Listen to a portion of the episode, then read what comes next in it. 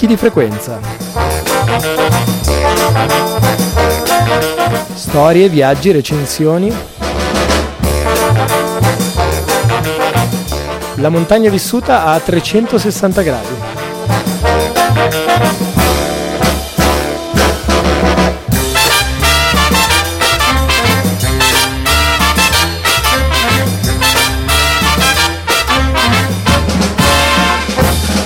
Nella puntata 73, che poi è anche l'ultima di questa stagione di picchi di frequenza, abbiamo la seconda parte dell'intervista, cominciata la scorsa settimana con Rita Zandonella del Rifugio Berti in Alta Valcomelico. Poi, come di consueto, la pedagogia della montagna a cura di Martino Iniziato e Paolo Masala nel mezzo un po' di musica.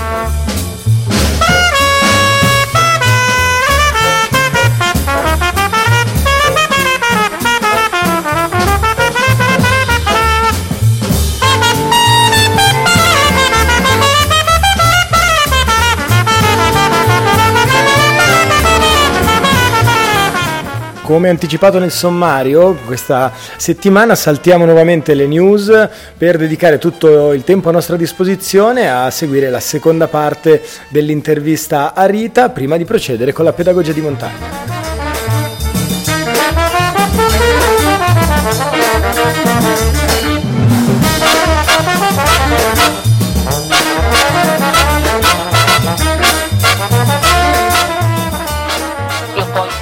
Cucina rigorosamente aperta perché se il compito di un rifugio è quello di dare l'ospitalità a chi gira in montagna, non trovo giusto chiudere la cucina, per cui se uno arriva alle 10 gli do da mangiare alle 10, certo. questo è. Per cui il fatto di avere un avviso che uno non viene per svariati motivi eh, è comodo, lo ritengo comodo, ma questo molto spesso non succede. Oppure spesso leggono il meteo che prevede magari la pioggia e, e non vengono.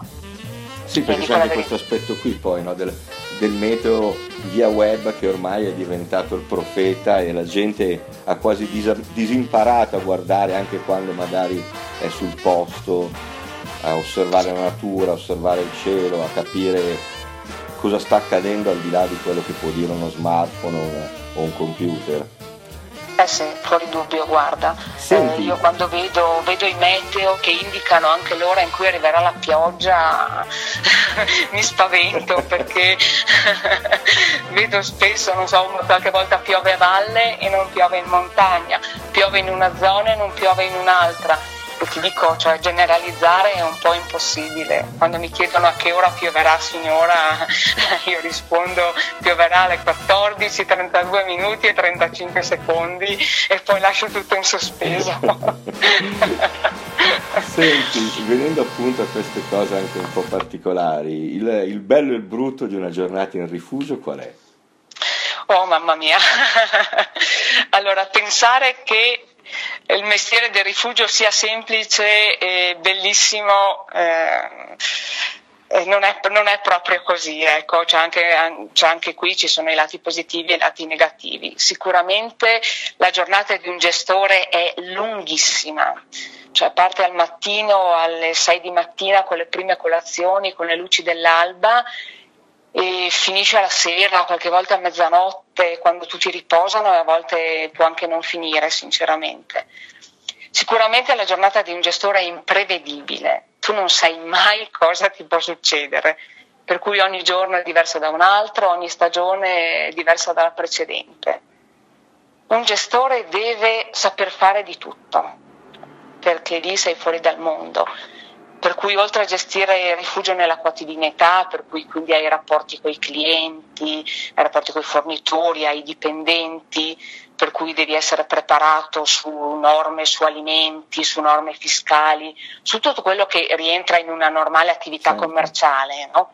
Oltre a tutto questo, tu devi essere un elettricista, un idraulico, il manutentore della teleferica, il tecnico della parabola satellitare. Devi saper riparare, che ne so io, il gas, la lavatrice, la friggitrice, insomma qualsiasi cosa ti può succedere. Tu non hai dietro l'angolo il tecnico che chiami e ti arriva a riparare la cosa. Tu devi arrangiarti a riparartela, se no si ferma tutto. Certo. Poi oltre a tutto questo devi saper conoscere la zona e la montagna poi devi sapere gli orari di tutte le cose e dare informazioni, valutare chi hai di fronte, perché tu potresti mettere, cioè, arrivano delle persone che hanno delle capacità di andare in montagna e altre meno, perché tu devi sapere, in, valutare in tempo zero che informazioni dare a quella persona, se può fare o non può fare una determinata cosa. E non è molto facile, no? Certo. Eh, perché chiaramente tu non la conosci la persona che è di fronte. Poi capire, non so, se una situazione, una chiamata è di emergenza oppure no. Gestire un soccorso, per cui l'arrivo dell'elicottero, gestirsi i parenti e chi è con l'infortunato, il che non è facile. E diciamo che è un mestiere affascinante per i posti, ma che richiede tanto sacrificio e, e, soprattutto tanto amore per la montagna, sicuramente. Sì, sicuramente, sicuramente. Secondo me uno mm, non può fare il gestore se non ha amore per la montagna. Certo, il, ecco. il primo amore viene da lui. Senti, proprio su questo aspetto, ma per una curiosità in chiusura, poi ti lascio raccontarci invece e darci tutte le informazioni per chi vuole venirvi a trovare. Sta succedendo qui da, nelle nostre zone, soprattutto nei rifugi gestiti dal CAI di Milano, che alcune storiche gestioni, anche pluridecennali, vengono eh, sfrattate perché come dire, i gestori non, non mettono a valore il, il bene rifugio, quindi non organizzano cose che possono aumentare i profitti e gli introiti per il CAE di Milano che poi è il possessore degli edifici. Eh, anche voi avvertite questa pressione, anche da voi in, avete notizie di fenomeni simili nell'area dolomitica che peraltro ovviamente è da, da un punto di vista turistico sicuramente ipersfruttata. Ma guarda, eh, qualche cosa sì, ho sentito che è successo anche qui sicuramente. Eh, sono convinta però, appunto, come dicevamo prima, che ci deve essere l'amore per la montagna, il gestore deve avere l'amore per la montagna, conoscere il suo ambiente, conoscere la montagna, per cui non, tutti, non tutto può essere sostituito. Certo. Cioè, ogni CAI può, può, fare la sua scelta, però eh, credo che sia importante che un gestore gestisca bene, che tenga bene l'ambiente, che tenga bene il rifugio, il rifugio che non è sì un'attività economica, ma un rifugio che è a base della gente che deve essere lì, certo. deve arrivare lì e deve essere un servizio che viene offerto, un punto di riferimento per le persone che frequentano la montagna più che un'attività economica, se no lo, lo eh, paragoniamo a un albergo che sta in paese. Senti Rita, prima di chiudere e salutarci, ci dai un po' di informazioni, indicazioni appunto per chi vuole venirvi a trovare, qualche anche spunto di, per incuriosire chi vuole venirvi a trovare sui tanti bei posti che poi da Alberti si possono raggiungere.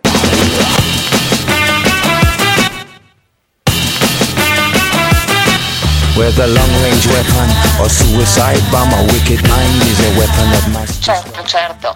Allora, non so se abbiamo già detto prima, però il, il rifugio si trova nella provincia di Belluno, nel comune di Comelico Superiore ed è proprietà del CAI di Padova, il rifugio Berti. Eh, si trova praticamente sul confine geografico tra la provincia di Belluno e di Bolzano ed è su una bellissima posizione panoramica dichiarata nel 2009 patrimonio dell'UNESCO. E lo raggiungiamo solo con un'ora di cammino, per cui si arriva solo esclusivamente a piedi.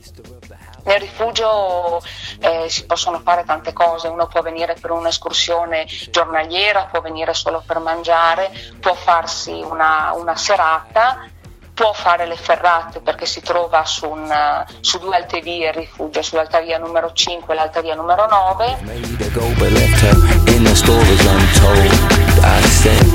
Mama, it'll be alright when daddy comes home tonight.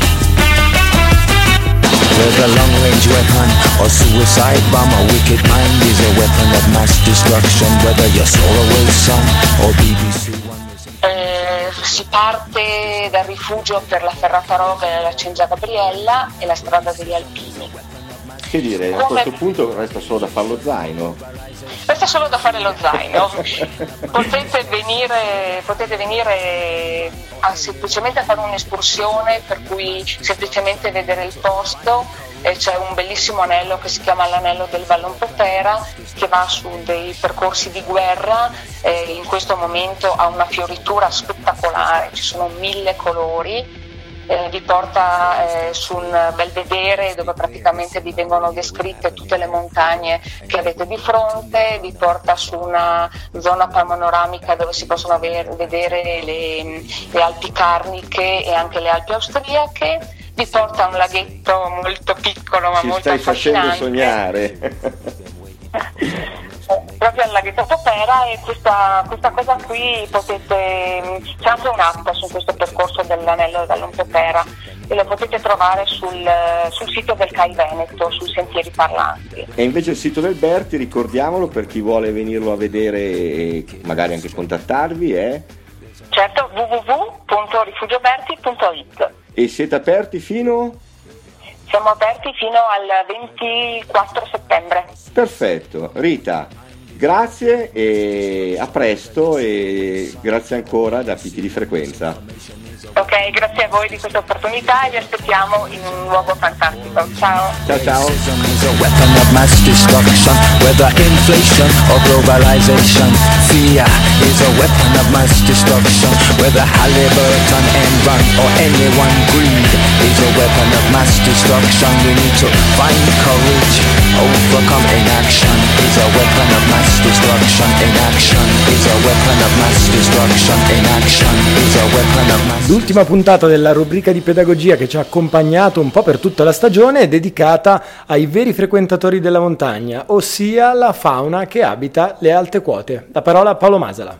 Allora, in primo luogo partiamo da quello che è considerato, tra virgolette, il miglior amico dell'uomo, che sono i cani. Eh, ovviamente ci si riferisce non al cane che ci portiamo dietro alle nostre escursioni, che tendenzialmente dovrebbe essere abbastanza mansueto, ma in particolar modo il problema lo si può avere per quanto riguarda i cani cosiddetti rinselvatichiti, quindi quelli abbandonati, eh, che tendono poi eventualmente a frequentare anche le zone montuose. Il problema è più rilevante, diciamo, soprattutto nei paesi del centro-sud, molto meno nel, nelle nostre zone, però non è raro che, che li si possa incontrare.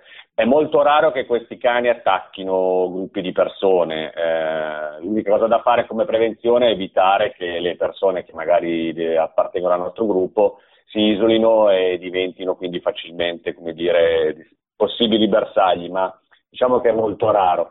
Come protezione l'unica cosa da fare è difendersi, ma se ci ricordiamo abbiamo, abbiamo, parlato di prevenzione e di protezione primaria e secondaria, ecco come prevenzione sicuramente la cosa più importante è qualora li si incontri e si vede che c'è una zona reale eh, gestita da dei cani pastore, li si evita, cioè esatto, non, non, non, si entra dentro come dire, il branco di pecore o il greggio, scusate, il greggio di pecore e poi eh, lamentarsi che il, che il, cane pastore faccia il suo lavoro e lo si vada ad attaccare. La prevenzione primaria è quella di, di evitare sicuramente il contatto e di rispettare i propri, i propri ruoli e i propri luoghi di competenza. Qualora accada, ripeto, è meglio comportarsi così che evitare di, una, di, farsi attaccare, avere delle conseguenze, poi scendere in paese e fare una denuncia e questo significa esatto, 99% dei casi provocare l'abbattimento dell'animale. Andiamo avanti, sicuramente un altro animale che possiamo tranquillamente incontrare sono i cavalli. Allora, in prima di tutto il falso mito è che colpisce solo con le zampe posteriori eh, e che solamente lo stallone di solito è aggressivo.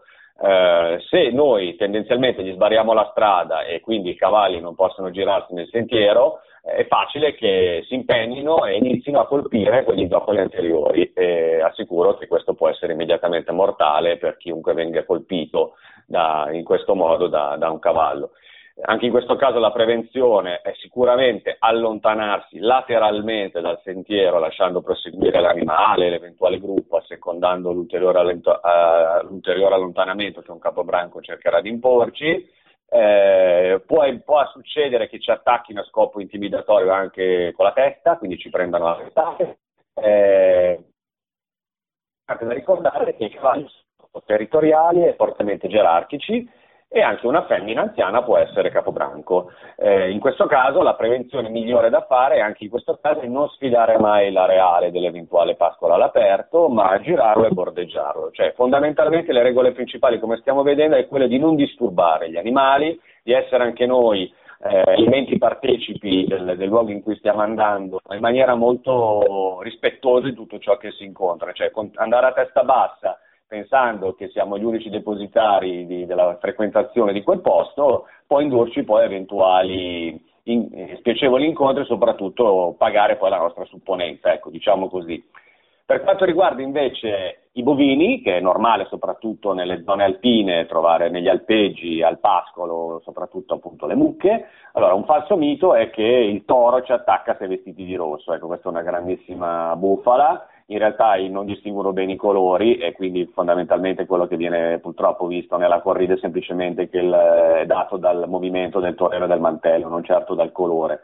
Eh, non attacca così frequentemente come si crede, anche, lo fa solo fondamentalmente in presenza di femmine nel periodo gravido, eh, ma altrimenti i tori fanno tranquillamente, eh, pascolano tranquillamente senza nessun problema.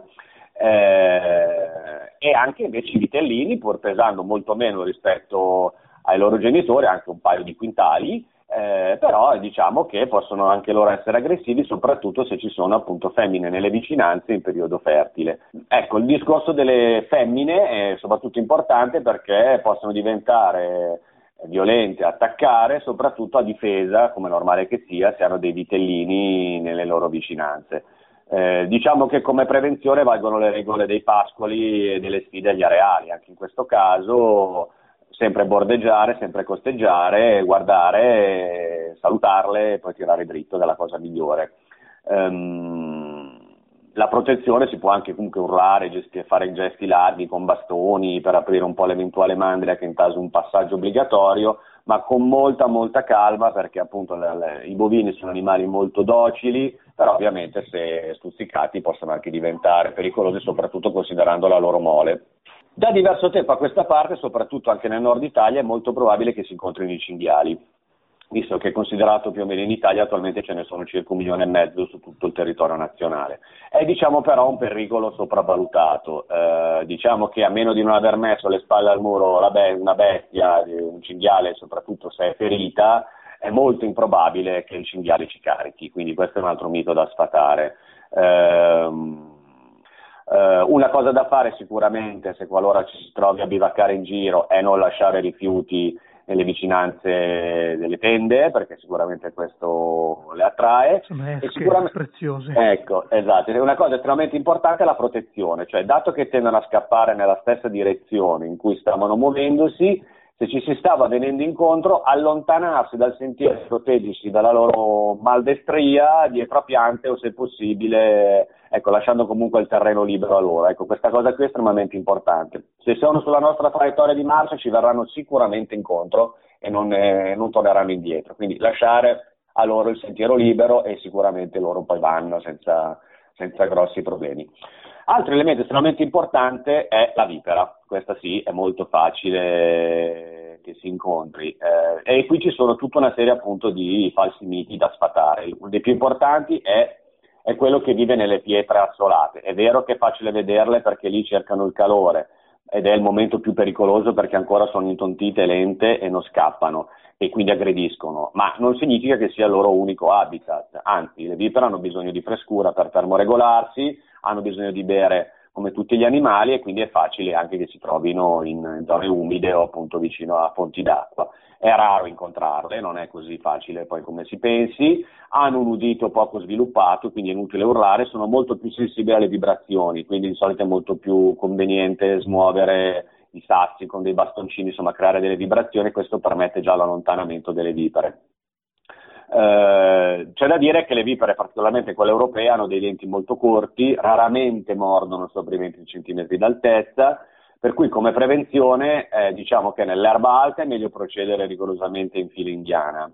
Eh, e un'altra prevenzione è sempre quella controllare poi il terreno qualora si vada a fermarsi e quindi magari girare i sassi, guardare un attimino intorno, ecco, però ecco, eh, soprattutto ecco, se ci si siede o ci si appoggiano le mani, è buona consuetudine guardare bene prima dove metterle. Eh, qualora fossimo morsi, perché questa volta può succedere, eh, di solito il sintomo è un dolore acutissimo, si, un, immediatamente c'è un gonfiore, una colorazione tra rossiccio e bluastro dell'area. Un falso mito da evitare è di succhiare via il veleno o di incidere la ferita. Ecco, questa cosa tendo veramente a ribadirla anche come operatore di, di primo soccorso, mai fare questa cosa qua, quindi mai succhiare il veleno o incidere la ferita con coltelli o cose di questo genere.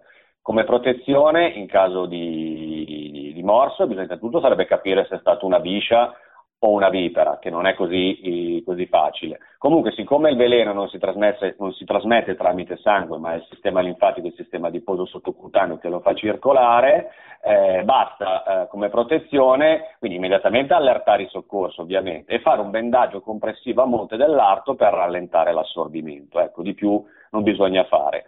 Fortunatamente non sono più in commercio i famosi sieri antivipera perché provocavano più shock anafilattici che non... Eh, che non morte per, per morsi di vipera. Altro elemento che si può incontrare ovviamente sono le apidi e le vespidi, eh, sicuramente queste sono molto, molto fastidiose, eh, anche perché le api e le vespe attaccano in gruppo eh, e non c'è nessuna prevenzione possibile. Eh, quindi qualora ci si imbatte in questo, in questo, caso l'unica cosa da fare è probabile o buttarsi in acqua se c'è una fonte d'acqua lì vicino o inoltrarsi in un folto bosco perché hanno maggiori difficoltà a muoversi, ma diciamo che andare a incappare in un alveare è, è una cosa da, da non augurare a nessuno. È veramente... Ecco, poi altre Altre specie che si possono trovare, in Italia ci sono anche dei, dei ragni, scorpioni, diciamo così, anche, anche abbastanza eh, pericolosi, eh, però diciamo che nessuno eh, è di pericolo mortale, sicuramente fastidioso, ma nulla di che. Chiuderei questo lungo argomento con una presenza molto fastidiosa che purtroppo si sta sempre più eh, allargando su tutto l'arco alpino, che sono le zecche che non sono quindi solamente quelle che purtroppo infestano i nostri amici, gli amici cani nei parchi cittadini, ma purtroppo eh, dal nord-est, eh, che era una zona estremamente presente, appunto le zecche che attaccano anche l'uomo, diciamo così, si stanno sviluppando su tutto l'arco alpino, soprattutto grazie al, all'aumento di animali selvatici come i caprioli, appunto i cinghiali stessi, però ecco, diciamo che è un pericolo che sta diventando estremamente importante.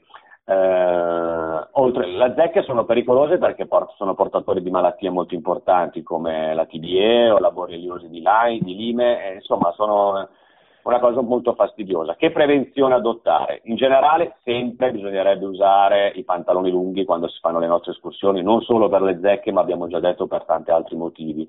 Eventualmente anche le maniche lunghe non sarebbero male, eh, con colori chiari, soprattutto perché questo permette di individuarle. Eh, la cosa da fare come protezione è che vanno tolte, ma attenzione a come vanno tolte.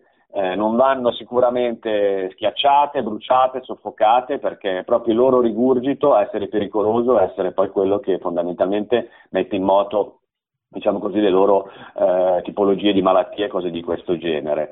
Eh, bisogna eh, riuscire a toglierle eh, facendo una sorta di avvitamento anti-orario e di estrazione, questo proprio per evitare che si spacchi la testa e rimanga dentro il nostro corpo. Qualora non si sia in grado di farlo, non si abbia delle titubanze di farlo, la cosa migliore è recarsi in qualsiasi anche eventualmente farmacia, spesso lo fanno, comunque nel maggiore dei casi in un pronto soccorso o anche dal medico di base e vanno, vanno tolti in questo modo qui. Una volta attaccati da, da, zecche, l'importante è ricordarsi di lavare molto bene in lavatrice gli abiti dell'escursione perché potrebbe essere che non solo in qualche nostra parte del corpo siano rimaste, ma soprattutto che si annidino nei nostri vestiti. Qualche maglietta e vestito. Sicuramente incontreremo tantissime bellissime bestiole come i camosci, gli stantecchi, i daini, i caprioli, cioè tutti gli ungulati o anche sicuramente tutta una, la fauna, l'avifauna eh, e non ci sono pericoli particolari. Ho semplicemente così fatto un piccolo escurso su quelli che sono i più comuni e con i quali maggiormente ci si possa incappare durante l'attraversamento magari del sentiero. Ecco, poi tutti gli altri animali in osservazione, mi raccomando sempre guardarli con massimo rispetto, anche a volte fare birdwatching come altre attività di osservazione, spesso e volentieri può essere invece elemento di disturbo, soprattutto se si vanno nei periodi eh, degli accoppiamenti o di svezzamento dei cuccioli, insomma quando attraversiamo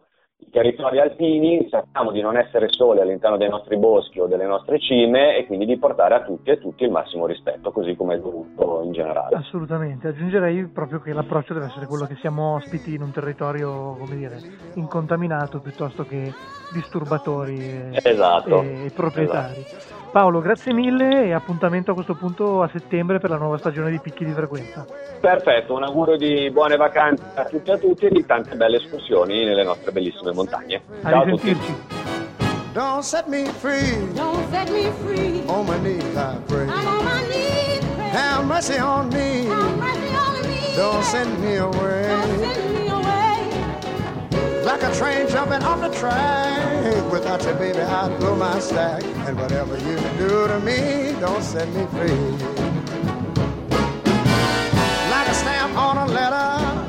If you let me stick with you, oh, yes, I, can love you better than anyone else can do. So don't set me free. Don't set me free. Though I've done you wrong. Though I've done you wrong. Baby, can't you see? Baby, Without you, I can't get along. I can't get along. Keep me in a state of agony. And make me miserable as can be. And whatever you do to me, don't set me free.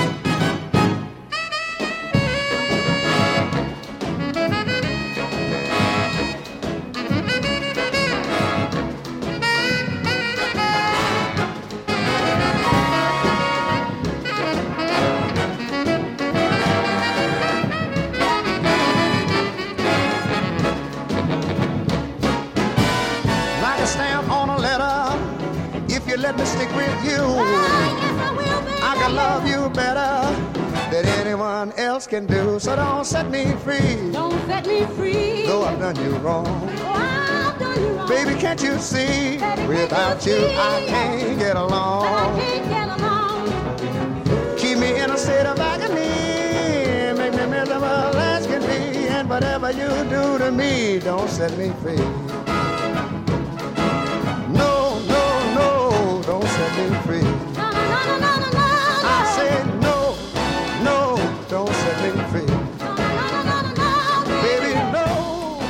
Anche questa puntata, ed era la numero 73 in compagnia di picchi di frequenza, volge al termine. Io vi ringrazio per essere stati in nostra compagnia, spero che la stagione vi sia piaciuta. Come sempre vi ricordo i nostri riferimenti per mettervi in contatto con la redazione all'indirizzo mail abo.inventati.org, la pagina Facebook Picchi di Frequenza, sul social network azzurro l'account @buzzo3 oppure l'archivio completo sul sito amonte.info. Noi ci risentiamo a settembre, ma prima di settembre vi ricordo l'appuntamento 27 e 30 luglio, campeggio apeino nazionale durante il festival Alta Felicità. Per tutto il resto, picchi di frequenza. La trovate online, ma ritorna sulle libere frequenze di Radio Onda d'Urto il prossimo settembre. Ciao e buone vacanze.